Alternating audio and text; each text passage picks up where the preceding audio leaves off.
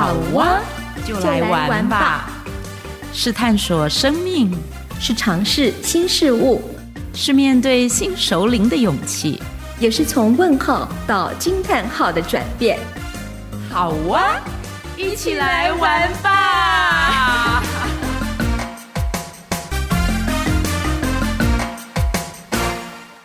亲爱的听众朋友，大家都好啊！今天这一集好啊，就来玩吧，仍然是由我 Witch 和大家说说话，同时呢，也延续着上一周第112集 Yahoo!Witch 要飞啦飞啦所谈的内容。只不过啊，跟大家说一个小秘密，上一集录制的时候，正好是 Witch 出国的前一天晚上，但播出的时候呢，我已经回国啦，也因此打铁趁热，在记忆犹新的时候来和大家分享这一趟 Witch 的奥捷浪漫之旅，听听看我究竟是做了一个走马看花的观光客，还是一个能够享受和体验生活的旅行者呢？如果你还没有听我们的前一集，等这一集听完以后，你可以再回头听听好啊就来玩吧112集，就更能理解我想和大家分享的心情。话说这一次的奥捷浪漫之旅其实不是很长，总共只有12天，可是这一趟的12天旅游，我自己觉得我整个的心情是很放松，然后很开心很愉悦的。而且在整个过程里面因为有一位好朋友同行，我们两个呢不知道是默契十足还是什么，闹了不少笑话，又很能自嘲，也因此这一路笑到不行，应该这样讲的话就是说，我们笑到可能回来要去除文了，除皱文大家很难想象。我想到一个小笑话，就是我们住的旅馆有一个旅馆呢，有一天就是他必须要你刷，多数的旅馆都是这样，尤其是5星级旅馆，他必须要你刷了那个房卡，你才能够到你要去的楼层。结果那一天晚上我们吃完饭回来，那也不晓得为什么，反正就是没跟大家一起走，就我们两个人，然后进了电梯呢，我们两个人才突然间想到不对，要找房卡，然后两个人各自明明各自都拿了一张房卡可是翻遍包包怎么都找不到。就在找寻的过程里面，那个电梯门早就已经关起来，然后呢我们就停在那个里面。有趣的是我们也没想过要去把它打开，然后隔一会儿就有人按了电梯，把那个电梯门打开，然后走进来的那个就是其他的那个旅馆的客人呢，就刷了卡，然后按了一个楼层，但是不是我们要去的楼层。然后我们两个就在那里面继续找我们的房卡，然后等到那个客人呢到了他们的楼层出去了，我们还在找房卡，然后电梯门又关起来了。然后我们一边找房卡一边笑到不行，然后蹲在地上大半天，然后最后终于我也忘了是我还是对方，突然间就说找到了。然后这个时候电梯门突然间又打开，我们又回到了1楼，然后我们的团员进了那个就是电梯里面，然后看到我们两个人笑成那个样，也不知道发生什么事。对，这就是我们的这个旅游过程当中之所以能够那么开心，我想这是一个很重要的原因，就是因为两个很容易遗忘重要事情的熟龄女子居然就这样同行了12天所以这个过程里面真的是太多太多好笑的事了。但是这一集的重点其实我不是要跟大家分享这个好笑的事，而是要分享说回应前一集在谈的事。刚刚前面开场的时候有跟大家提到说究竟我是当了一个观光客，只是走马看花呢就完成了这12天，还是在这个过程里面我是用一个旅行者的心情。话说呢，就是这次的旅游啊，扣掉来回飞行，大概只有不到10天的行程。那这里面捷克的布拉格这个城市是最吸引我的地方。早些年我多次游欧洲，可是一直就没有去到东欧，尤其是布拉格。偏偏很奇妙，就是我很早就买了布拉格的旅游书，后来又看了很多很多的电影。我想大家可能比较熟悉的是那个一直不停的在第四台会播放的那个 Mission Impossible， Tom Cruise 的那个不可能的任务，就有那个电影场景是在布拉格的老城区，然后而且还有那个跨越老城区里面的那个伏尔塔瓦河的查理大桥，就在那个地方取景。然后所以我一直就向往这个老城市，这一次果然没有失望。我们飞行了13个小时之后，从维也纳进去，然后就直奔布拉格。中间呢有停了一个很美丽的小城镇，然后就是路过而已啦，这样子吃个饭啊，小城镇里面稍微走一趟。因为布拉格是我的最终目标，是我的，应该是说在我出发前它是我唯一心所，就是一心向往的地方。那我们第一天晚上其实就住在布拉格，果然那个车子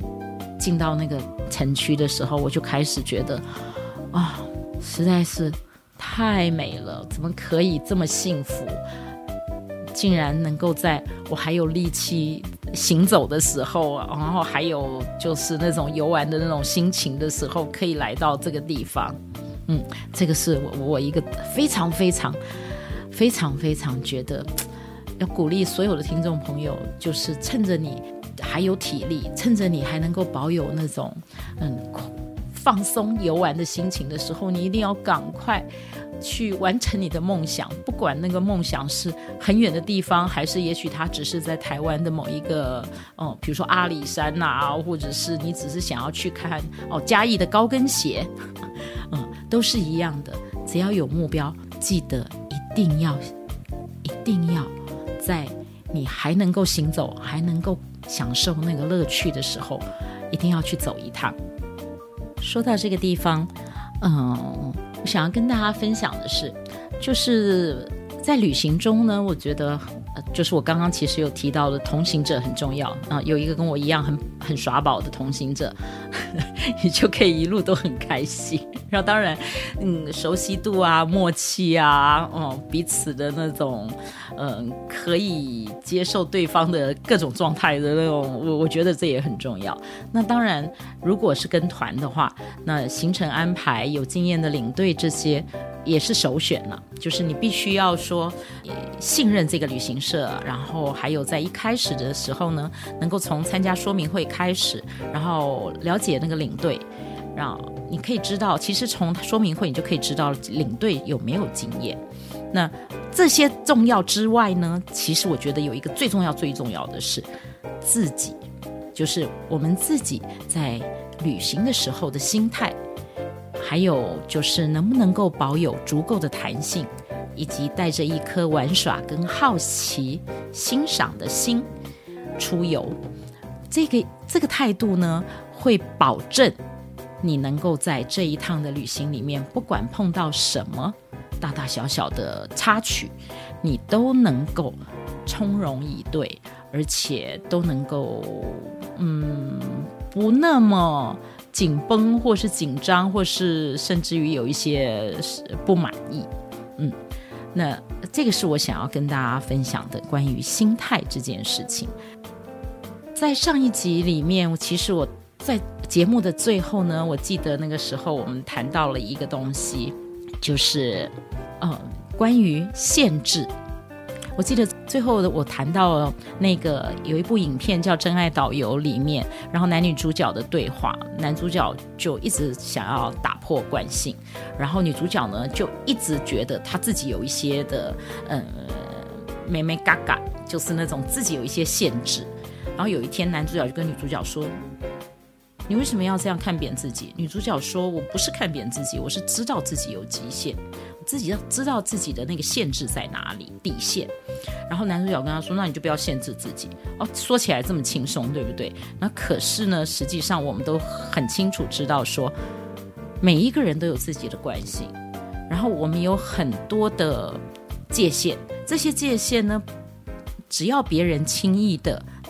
跨越了那个界限，然后就是我们一般讲的，你踩到我的界限了，你踩到我的底线了。那这个被踩到底线的时候，我们通常都不会很舒服，而且有可能还会生气。那这个生气呢，有大有小啦。那生气有的时候，那个如果没有处理好，然后就会这样子，像那种。你丢一颗石头进去，然后那个涟漪一直扩大一直扩大，这样子有不断的，然后影响到你自己生活。所以觉察是一件很重要的事，不知道大家可能没有留意哈，就是我们日常生活，如果你都在家里也就罢了，但是如果有一趟难得的旅行，你又让自己的惯性来主导，也就是说你如果轻易让你的情绪就会被周围相关的人啊、事啊、那种很多的小插曲给他带起来，那最后得不偿失的是自己。我想讲一个小例子，就是这一趟呢，有2个夜宿的地点都有温泉，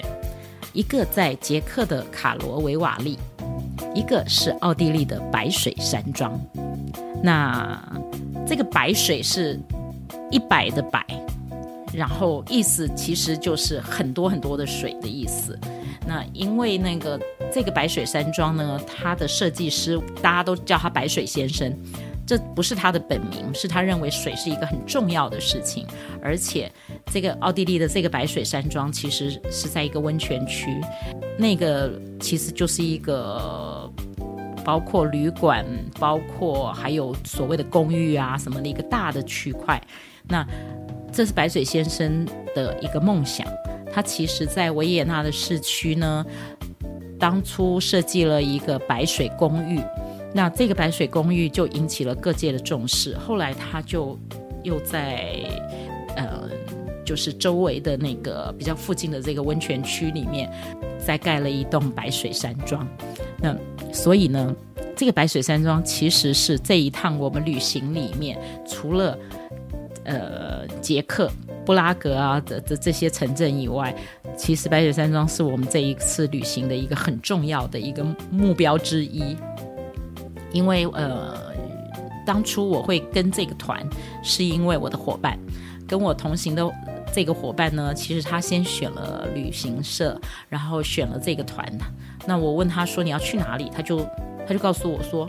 要去布拉格跟白水山庄。我一听到布拉格我就说好，几天什么时间，我就开始安排跟他去。对，你就知道说我有多想去布拉格。但是白水山庄这一个行程呢，也是我觉得很惊讶的，就因为我听到他在讲白水山庄的时候，我想我好像没有听过，我就上网去查了一下，发现说白水山庄真的很特别。因为这个艺术家他应该是建筑师，然后也是一个艺术家，他设计的概念是所有的，就是他的房子没有直线，然后都是曲线。而且呢，他每一个区块他的门或窗都不会长得一样，这太有趣了吧。你怎么能够想象说一个公寓或者是一栋，不是一栋建筑是一个山庄，这样子好多的建筑连接在一起，然后他们完全都长得不一样。那而且弯弯曲曲的，你在里面很容易就迷了路。那又因为然后里面可能有各种的，就是你每一个转弯你就转到了另外一条路上了，它可能通往餐厅，它可能通往接待中心，它可能通往那个花园。所以我们常常在里面绕来绕去的，然后想说我们现在到底绕到哪里了啊，这又是题外话，我每次都岔题拉回来。我其实是当然我推荐白水山庄是一个好玩的地方，而且是值得一去的地方。但是我要回头来讲的是，因为一开始讲到的是温泉，就是我们其实有2个点都是温泉，都是像捷克的卡罗维瓦利是整个地区就是一个温泉区，那白雪山庄里面本身就有温泉游泳池。那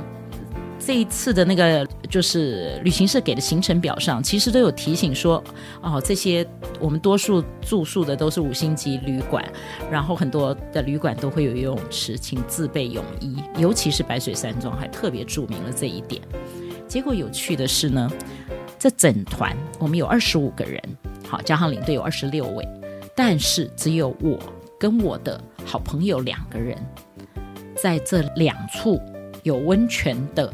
那个旅馆，我们都找到了游泳池，而且下去游泳，然后享受温泉，释放了我们每天这样子从大清早就起来开始走路的那种疲惫的身体。那为什么会跟大家分享这一点呢？是因为我们2个在第一个旅馆，就是卡罗维瓦利那个旅馆叫做普普旅馆，好可爱。那在那个旅馆呢，我们光是为了找游泳池，我们不知道问了多少回，而且呢你只要走错一个门你就找不到那个地方在哪里。然后更绝的是，你根本没有想过的是，游泳池你竟然从室内完全看不到，然后你必须要推开那个门，然后呢再经过，就是还要刷卡重点是还要刷房卡，你才能够找到那个一个小入口，你必须要进了那个入口，然后你才会看到说，啊，里面竟然有一个室内泳池。然后而且其实从室内泳池其实它某一个角落还是可以看到户外的，这真的是很有趣的。就是在欧洲的这几个旅馆，然后尤其是我们住在老城区，这些旅馆都这个样子，你很困难找到有餐厅，有的时候也要转来转去的，然后那个游泳池更是要转来转去，而且隐秘的不得了。那在第一个旅馆的时候，我们也找了很久找到游泳池，然后因为我们在下午茶跟晚餐中间大概有2个多小时的时间，所以我们就决定我们要去泡1个小时，然后起来可以梳洗一下，可以去吃晚餐。那时间就有一点赶，就没有那么样的放松。而且我因为很久没有游泳了，那天第一回，就这么久以来第一回下到游泳池的时候，其实我有点紧张。然后外国人都比较高嘛，所以我下到那个泳池的时候发现说，哦，那个水已经到了我的那个颈部了，我自己就真的是紧张。然后我就想，又发现我没有带那个蛙镜，没有带蛙镜的时候，你到水里好像我就觉得我眼睛睁不开。那所以在第一个泳池的时候，其实我有一些因为紧张，我就没有办法那么放松，最后我就选择去泡那个就是泡泡池啊，那个有那个 SPA 的那种感觉的池子。那后来呢，到白水山庄的时候，哇，这个地方我们看到那个白水山庄，我们简直就是大为赞叹。然后你就想它的游泳池会有多棒。然后我们又看到，因为一开始我们就拿了一张地图，就是旅馆的地图，然后那个地图里面呢，我们就看了半天，它有室外游泳池也有室内游泳池。我们游泳的时间已经是吃完晚餐之后了，因为欧洲的那个晚上大概到了9点10点天才完全暗掉，所以户外泳池还是有一些很多人在那里游泳。可是我就看有室内的，一心一意就想要找室内的，因为我怕凉，我怕从游泳池起来的时候会凉。然后那个泳池的水是温的，因为它是温泉。然后所以呢，我就看了地图，我们2个人就在那里一直去找寻室内游泳池在哪里。那终于我们左弯右弯的，然后问了好多个，包括他们里面的服务人员哦，然后才找到了那个泳池。那个服务人员跟我们说，这个室内泳池里面的整个的温度大概维持在就是那个应该算是就是它里面是温暖的，就是室内是温暖的，然后泳池的水温跟你就是起来的时候那个就不会温差太大。那我就觉得很开心啊，我立刻就拿了泳衣啊什么换了，然后就去泡了。然后我下去泡的时候，我才发现，哎，这一个白水山庄的温泉泡起来 你真的知道它是温泉，因为它还有那种温泉水滑洗凝脂的感觉突然间觉得自己像杨贵妃了。嗯，它那个温泉在身上就是滑的，就是有一点滑的，然后又没有那种味道，因为我是不能泡硫磺的。那它那里的温泉其实就是很舒服的水质，而且它就是整个泳池又有设计，很有趣哦。它有一个地方我们游到那里的时候发现中间它是围绕着一个圈，然后中间有地方你可以坐下来，然后坐下来之后你就想说它那里中间这个是到底是个什么，上面好像比较亮，抬头一看上面竟然就是一个那种透光的那个圆顶，然后我们才想到说刚刚从另外一头就是我们在吃用餐的时候餐厅那一边望过来有看到那个上面那个圆顶，但是我们怎么样也没想到说那里就是室内游泳池。然后那一天呢，其实因为是旅程的第9天了，我的膝盖啊腿啊都不太行了，然后泡了那个温泉就是泳池之后第2天我完全真的是疲惫全消。然后很重要的一件事情是我第一趟在卡罗维瓦利下泳池的时候，我不太敢在里面游泳，然后我很紧张。第2趟呢，刚开始我也有一点紧张，可是因为那个水让我慢慢放松，后来我发现说我竟然没有挖镜，我也可以在泳池里面睁开眼睛，然后可以放松的游泳。那后来我就跟我的伙伴分享，我说我在第二次的这一个游泳池的这个浸泡的过程里面，我发现说我自己的那个惯性就是在陌生的地方很容易紧张，然后很久没尝试了也会紧张，原来紧张是我的一部分。然后那这一个紧张呢，可能过去会让我拒绝，就是会让我因为紧张害怕说好麻烦还要那个大家都没有去游泳，我们为什么要去游泳啊什么的，然后还要洗泳衣啊什么什么，然后还要东问西问的。那我有可能过去因为我其实是紧张对于下水这件事，然后连带着我就完全拒绝去尝试寻找跟下到泳池里。那这一次呢，我很开心的跟我的伙伴分享说我好开心，我这2次都跟着他一起下到泳池，而且第2次我发现说我是可以在那里面睁开眼睛游泳的。可是如果我没有放松自己，我没有放掉自己原来的那个惯性，就为了保护为了安全，然后我就拒绝去尝试，我就失去了那一天享受那个浸泡温泉释放疲惫，然后还有在那个地方探索原来我自己还有一些的东西没有被打开，原来我是可以的，我干嘛要那么紧张呢？其实有一句话说水能载舟亦能覆舟，我觉得那个覆舟的那个概念里面有一个部分是因为我们太紧张，然后我们忘了说水它有一个特性，因为它能载舟，所以如果你放松，每一个人都可以浮在水面上。这是我在这一趟旅游里面一个很棒很棒的从自己的觉察里面得到的礼物。那今天的节目呢，随着我分享了这个故事，我发现说我已经超过了时间，因为原来的设定是20分钟，这回来对我得要准备一个收尾了。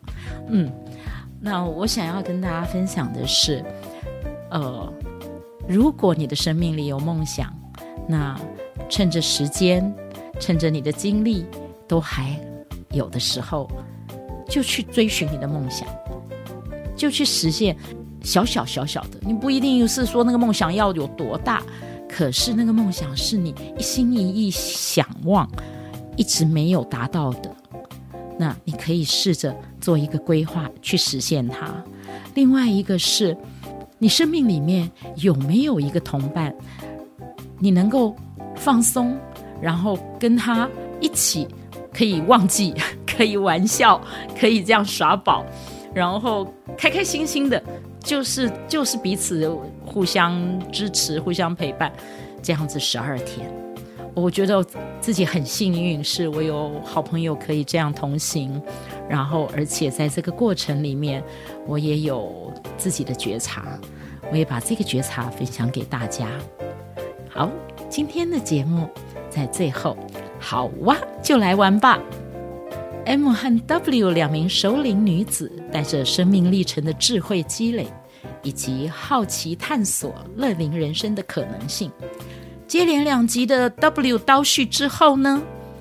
请大家期待 M 在忙碌生活以及她最近有一个陪伴母亲出游金门之旅哦。那请大家期待我们俩 M 和 W 的合体对话。今天谢谢收听，也邀约大家在听完节目以后再到我们的粉专或者是在你收听的平台按赞追踪，给予5颗星好评哦。咱们下回见。